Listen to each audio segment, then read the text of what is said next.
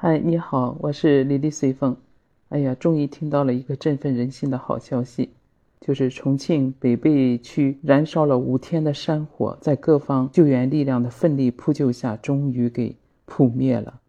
当天晚上深夜，在重庆那个缙云山上，欢呼声此起彼伏啊！哎呀，所有人都在喊：“我们胜利了，我们胜利了！”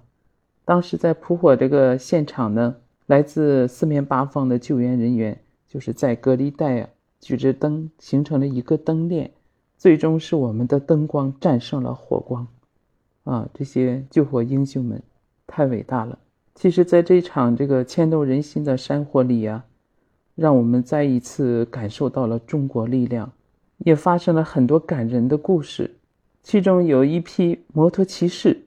也被称为逆行英雄的人特别引人关注，因为这次重庆山火呢发生的地点山路比较陡峭，交通也不便，散发的点也很多，扑了很多次都很难灭，所以当时火情当前，救援力量就不断的汇聚。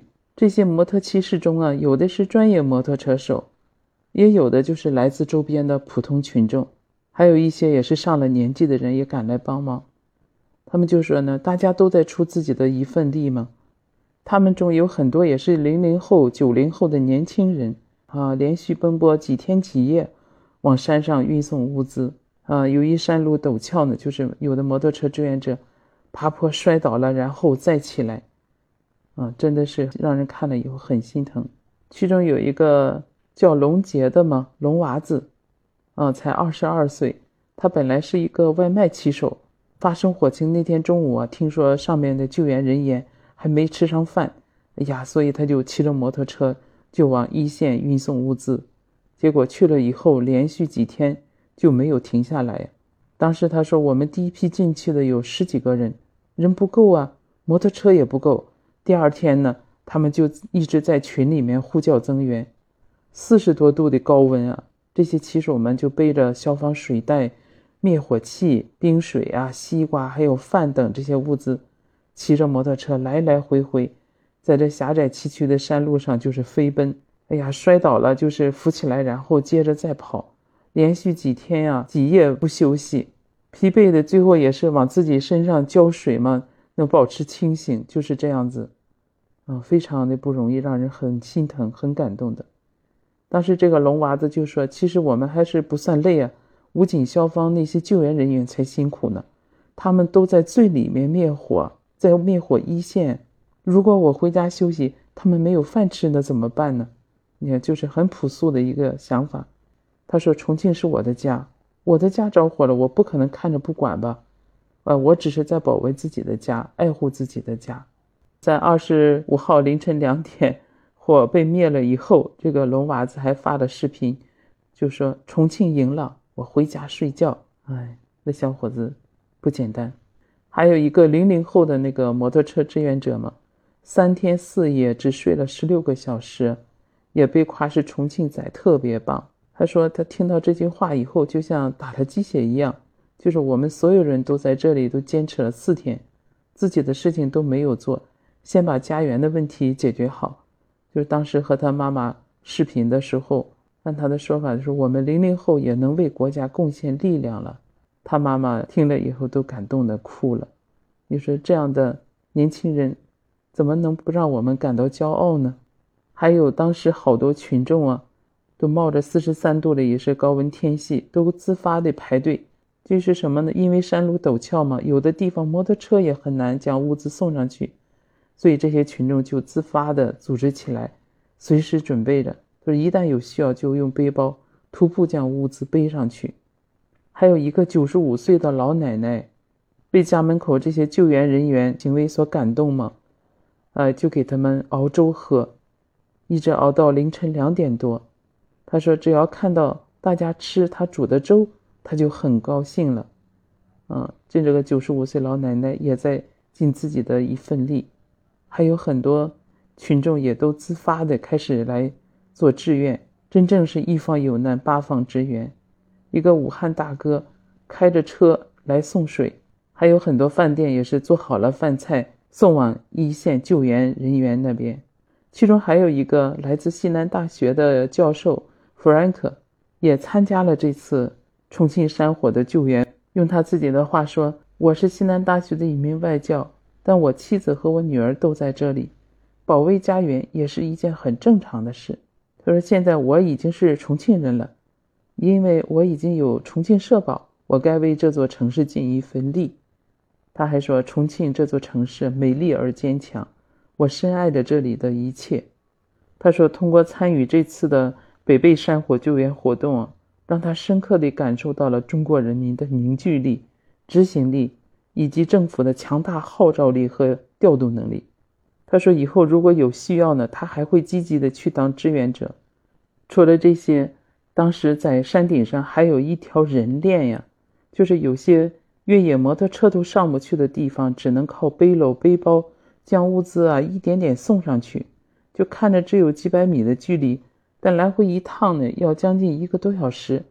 为了更快的运物资吧，这些自发的志愿者和群众，他们就组成了人链，手把手的将物资一个个传递到最前线，就是用这种最原始的方式守护着重庆，真是众志成城啊！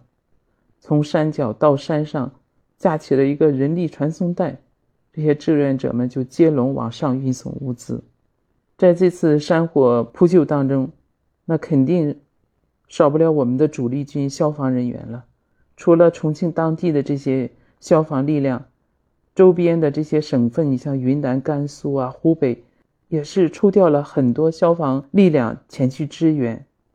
你看云南那个森林消防总队有几百名指战员啊，从二十四度的气候。一下来到了四十二度的呃气温下，奔赴了一千三百多公里啊，过来支援扑火。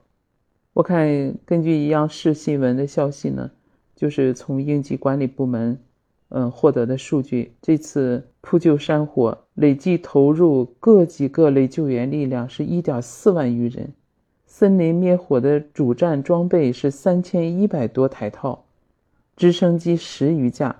参与了这次重庆的森林山火的扑救，这些参与川渝火场一线消防人员，他们在朋友圈里都是发的这样的信息，就说气温与火焰的双重炙烤下呢，永远结成为民，永远守护美丽的家乡，义不容辞。就是山再高，坡再陡，也依然挡不住这些武警特勤人员的脚步。虽然他们脸上。为了扑火，带满了泥泞，身上的消防服也不再整齐，但是特别让人感动。在整个山火救援过程当中，真的大家是万众一心，一场场这种赴汤蹈火的出征啊，一次次的这种爱心接力，一趟趟运送救援物资，真正诠释了我们中国人身上的英雄气，也定义了什么叫中国力量。就是有困难一起扛。我看到有些网友就说嘛，刚去北碚捐了物资回来，接收物资的地方路很窄，堵满了车，但是大家又很有秩序，停车搬物资，开车走人。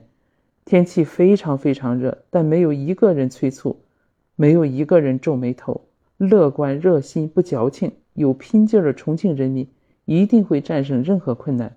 还有的网友就说：“这个世界无比美好，因为爱是无与伦比的。”还有的网友说：“这些崽啊，有些还是个娃呢，有些是娃的老汉，有些是老汉的老汉，但在这一刻，他们有一个共同的名字，就叫中国脊梁。就是每一位志愿者都是这座城市的英雄，真的让人感动。就是无论他们自己是什么职业，男女老少。”大家都有物出物，有力出力。